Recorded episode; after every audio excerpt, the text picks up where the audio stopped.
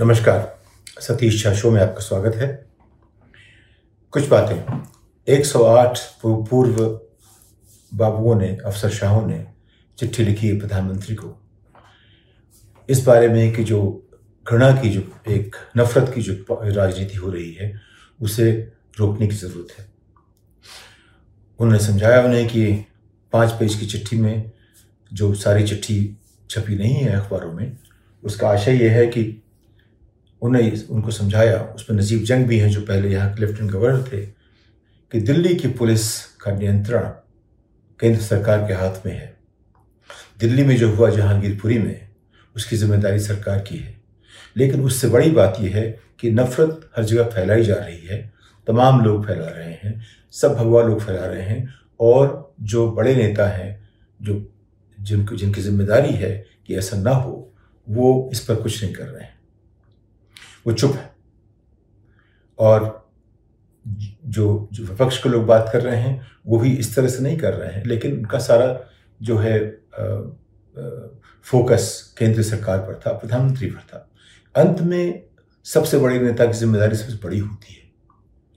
और देश में जो होता है अगर घृणा का माहौल फैले नफरत जिस तरह से हो रही है हिंसा हो और एक समुदाय के खिलाफ बात शुरू होना शुरू हो जाए।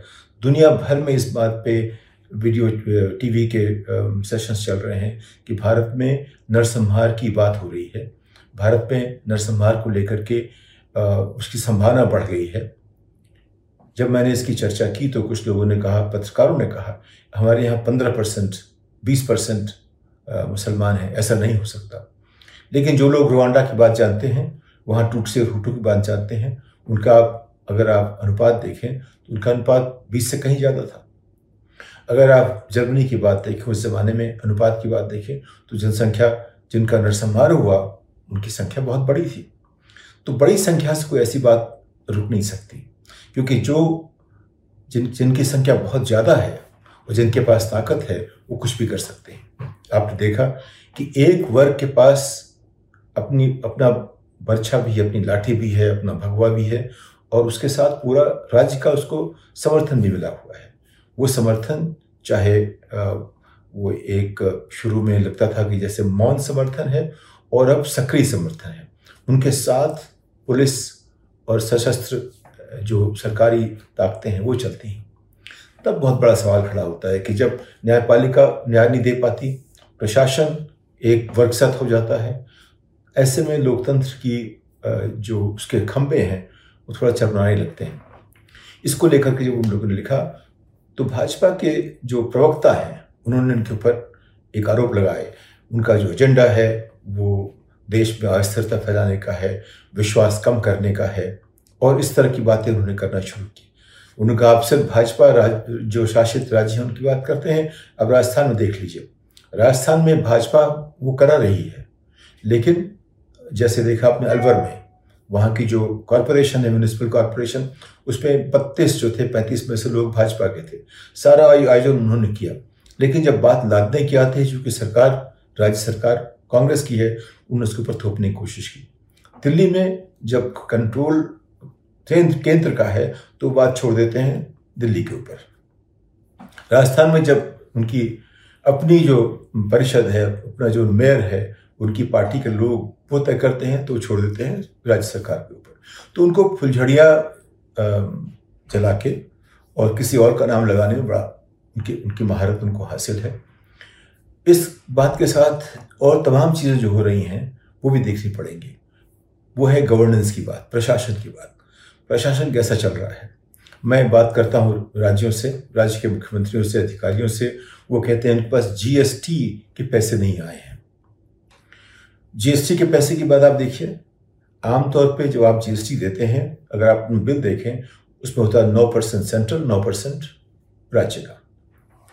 तो अगर इस तरह साफ़ सुथरा लिखा गया है तो जब पैसे इकट्ठा होते हैं तो अपने आप चले जाने चाहिए जहाँ जाना है उसको। जो राज्य को मिल, मिलने चाहिए जिस राज्य से खर्चा हुआ उनको मिलना चाहिए केंद्र का केंद्र के पास जाए। लेकिन सब मिला करके जो बजट है बजट पे कंट्रोल केंद्र सरकार का है। केंद्र सरकार के पास जब, जैसे कोविड के दौरान कई सारी मुश्किलें आई, केंद्र सरकार अपना बजट जो है, वो अपने आप ही करीब 20-25 परसेंट घट गया। अगर पिछले साल के मुकाबले, एक साल पहले के मुकाबले देखें तो थोड़ा बढ़ा, लेकिन फिर भी जो है, इतनी गिरावट हुई कि उससे उनको भी आर्थिक और जो फ़िज़िकल चैलेंजेस हैं, वो तो उनको भी मिले। उसको तय करने के तरीके दूसरे होते हैं। जैसे अमेरिका में आपने देखा, उन्होंने छः ट्रिलियन डॉलर भारत की आमदनी का तीन गुना सिर्फ़ कोविड से जुड़े हुए मामलों पर खर्चा किया। उसके बाद भी उनका डेफिसिट कम हो गया। अब बाइडन कह रहे हैं, जो ट्रंप ने डेफिसिट बढ़ाया था, उन्होंने उससे उसका डेफिसिट कम कर दिया। तो तरीके हैं। अर्थव्यवस्था का प्रबंध जो होता है, उसके लिए अलग तरह की समझदारी चाहिए, अलग तरह का अनुभव चाहिए, अलग तरह के, का नेतृत्व चाहिए। वो नेतृत्व शायद कहीं कमज़ोर पड़ गया है। और इसकी वजह से राज्यों को पैसा नहीं मिल रहा। लेकिन जब अभी उन्होंने बात की प्रधानमंत्री जी ने। क्या कहा? कि राज्य सरकारें कह रही हैं कि डीजल, पेट्रोल महँगा हो गया। उनको चाहिए कि अपना एक्साइज कम कर दें। अब अगर आप देखें एक्साइज ड्यूटी जो है, आपने देखा कि सत्ताईस रुपये बढ़ाई गई। सत्ताईस रुपये प्रति लीटर बढ़ाई गई, जो कि शायद पाँच छः रुपये थी दो हज़ार चौदह के पहले। तो वो जो पैसा बढ़ाया गया उसमें ज़्यादातर तो केंद्र का ही है। जो लोकल पैसा होता है, कम होता है। ज़्यादातर पैसा केंद्र का होता है। तो अगर आप देखें, नौ लाख करोड़ की खरीद फरोख्त हुई, वो साढ़े तेरह लाख करोड़ में उसको बेचा गया। तो जो बाकी पैसा साढ़े चार लाख करोड़ का है, वो तो केंद्र के पास गया। लेकिन वो कह रहे हैं कि आप जो एक आध पैसे इधर उधर कम कर दिए, जो भाजपा सरकारों ने टोकन के नाम पे, आप उसका अनुसरण कीजिए। और जो कांग्रेस की सरकारें हैं या जो विपक्ष की सरकारें हैं, उनसे कह रहे हैं, क्योंकि इसका प्रभाव पड़ोसी राज्यों पर ही पड़ता है, इसलिए आप ऐसा कीजिए। लेकिन आप क्या देख रहे हैं कि हर बात को इस तरह रखा जाता है कि सारा दोष दूसरे पार्टी का है। केंद्र सरकार जो सारे फैसले करती है, उसको कोई दोष नहीं है। वो अपने आप में साधु संत की तरह है, निर्दोष है, उस पर किसी तरह का आप रंग चढ़ा नहीं सकते। और वो जो भी करे सब ठीक है, बाकी सब जो लोग करें सब गलत है। भाजपा जो करे सब ठीक है, बाकी पार्टियाँ जो करे सब गलत है। इस तरह से बांटने की बात हो गई है। न बांट रहे हैं हम सिर्फ़ धर्म के नाम पे, ये बांट रहे हैं पार्टी के नाम पे। अगर आप हमारे साथ हैं तो ठीक है, हमारे साथ नहीं तो खराब है। अगर आप कांग्रेस में थे तो आप आप पास कई सारे मुकदमे चल रहे थे, अब भाजपा में आ गए, मुकदमे सारे खत्म हो गए। तो एक तरह से जो इस तरह का माहौल बन रहा है, हिंदुत्व और भाजपा, ये जो है गंगोत्री बन गए हैं। इसमें आइए, सारे पाप धुल जाते हैं। कि आप अपराधी हैं, आप भगवा पहन लीजिए, आपके सारे अपराध खत्म हो गए। आप दूसरी पार्टी में हैं, आपके ऊपर तमाम केस हैं हमारी पार्टी में आइए, आपके केस खत्म हो गए। और अगर आपने ज़्यादा हल्ला किया तो आपके ऊपर और केस लग जाएँगे। अगर हमारी पार्टी छोड़ के बाहर गए तो और केस लग जाएँगे। तो इस तरह से अगर हम पार्टी और आ, क्या कहते हैं कि आ, धर्म के नाम पे विभाजित करते रहेंगे देश को तो प्रशासन मुश्किल हो जाएगा।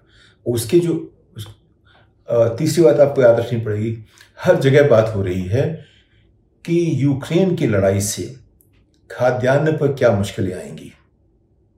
उसके बारे में चिंता पहले से करनी पड़ेगी, क्योंकि जो मुश्किलें आएँगी, उनको ठीक करने में समय लगेगा। उसके लिए अगर हम पहले छः महीने, आठ महीने पहले योजना नहीं बनाएँगे तो इसका असर काफ़ी गहरा पड़ सकता है। ऐसा गहरा, जिससे भूखमरी बढ़ सकती है, जहाँ पे लोगों पास अनाज नहीं है। हमारे पास पिछले पाँच छः साल से देश में काफ़ी खपत से ज़्यादा अनाज पैदा हो रहा था। हमारे भंडार पर बढ़ गए थे। तो भंडार को निकालने का जो एक तरीका था, कोविड ने दे दिया। लेकिन जो स्थिति बन रही यूक्रेन के बाद, उसकी वजह फर्टिलाइज़र है। फर्टिलाइज़र नहीं होगा तो ना ज़्यादा कैसे पैदा होगा? उसके दाम बढ़ जाएँगे तो लोग फर्टिलाइज़र इस्तेमाल क्यों करेंगे? तो बड़ी सारी जो चैलेंजेस आ रही हैं, जो अंतर्राष्ट्रीय स्थिति को लेकर के हैं, जिनका सीधा उसके लिए जिम्मेदार हम भले ना हो, लेकिन उसके भुगतभोगी ज़रूर हम होंगे। तो ये चीज़ें हो रही हैं। हर जगह एक चीज़ जो है उन सबको, सबके, सबको समानता से देख रही है, वो है हमारी केंद्र सरकार। केंद्र सरकार जिस तरह से देख रही है, चाहे धर्म के नाम पे, चाहे जाति के नाम पे, चाहे पार्टी के नाम पे, और यह चाहे इस नाम पे कि हमें अपनी छवि अच्छी करनी है, वास्तविकता जो भी हो। जैसे आपने देखा उत्तर प्रदेश में, शव जल रहे हैं, हमारे कोविड नहीं है। कोविड की संख्या सबसे कम थी। नदी में लाशें बह रही हमारे कोविड है ही नहीं है। तो इस तरह की जो बातें होती हैं और दुनिया भर में हमने डंका बजा दिया कि सबसे अच्छा प्रबंधन कोविड का उत्तर प्रदेश में हुआ था। तो ये जो तथ्य और छवि के बीच की दूरी इतनी बढ़ गई है कि हमारे 108 ऐसे पुराने अफसर जिनको आमतौर पे उनको बोलना नहीं आता। वो काम करते हैं, ताकत दिखाते हैं, लेकिन बोलते नहीं हैं। बड़ी मुश्किल से बोलते हैं। उनको चीज़ें अगर वो बोले तो लगता है कि चीज़ें इस हद तक ख़राब हो गई हैं कि उनको ही बोलना पड़ा। जब कोई अफसर बोलता है, अफसर शाह के उनके ग्रुप बोलते हैं तो मुझे फ़ौर लगता है कि चीज़ें जो है हद से ज़्यादा गुजर गई हैं। अब देखा हो करीब एक साल पहले भी ऐसा हुआ था। शायद उसमें भी एक सौ एक लोग थे, पचानवे लोग थे ऐसे। शायद इन दोनों में काफ़ी लोग समान वही लोग हैं, ज़्यादा लोग बोलेंगे नहीं। तो मुखर हुए, ये बहुत अच्छी बात है कि कम से कम हमारे जो रिटायर्ड अफसर हैं, वो बोल तो रहे हैं। उनके बोलने से एक माहौल बनेगा और लोग शायद बोलना शुरू करें। पिछली बार ऐसा नहीं हुआ था। शायद उम्मीद करते हैं इस बार ऐसा हो। हो सकता है अगले जो ऐसे ग्रुप हों जो कि विचारकों के हों, पढ़े लिखे लोगों के हों, प्रोफेसरों के हों, अखबार वालों के हों, सब तरह को लोगों को बोलना पड़ेगा इस बारे में, क्योंकि उसके बोले बिना सरकार पे कुछ असर नहीं पड़ेगा। जब तक हर तरफ़ से बातचीत शुरू नहीं होगी, तब तक सरकार रुक के सोचेगी नहीं क्या कहीं कुछ वाकई गलत हो रहा है कि नहीं। अगर सब लोग ऐसा बोल रहे हैं तो शायद हमें रुकना पड़ेगा। लेकिन उनके पास एक और हथियार है। अगर आप बोलेंगे तो आपको एक नया नाम दे देंगे। अखबार वाले जो बोले उनको प्रेस्टिट्यूट कर दिया, जो शहर के लोग बोले अर्बन नक्सल बना दिया, अब अगले वालों को क्या बोलेंगे? वो देखने की बात है। उनके पास नामकरण करने का जो एक तरीका है, जो शहरों के नाम बदल दो, गाँव के नाम बदल दो ग्रुप के नाम बदल दो तो कुछ भी कर सकते हैं। उनके पास जो एक गोयबल्स का जो नया भारतीय संस्करण है, वो कहीं हमारे यहाँ छुप गया है, दिख नहीं रहा है, लेकिन है कहीं पर, ऐसा लगता है हमें। इस बात के साथ अगली पायदान तक आपसे विदा लेता हूँ। नमस्कार।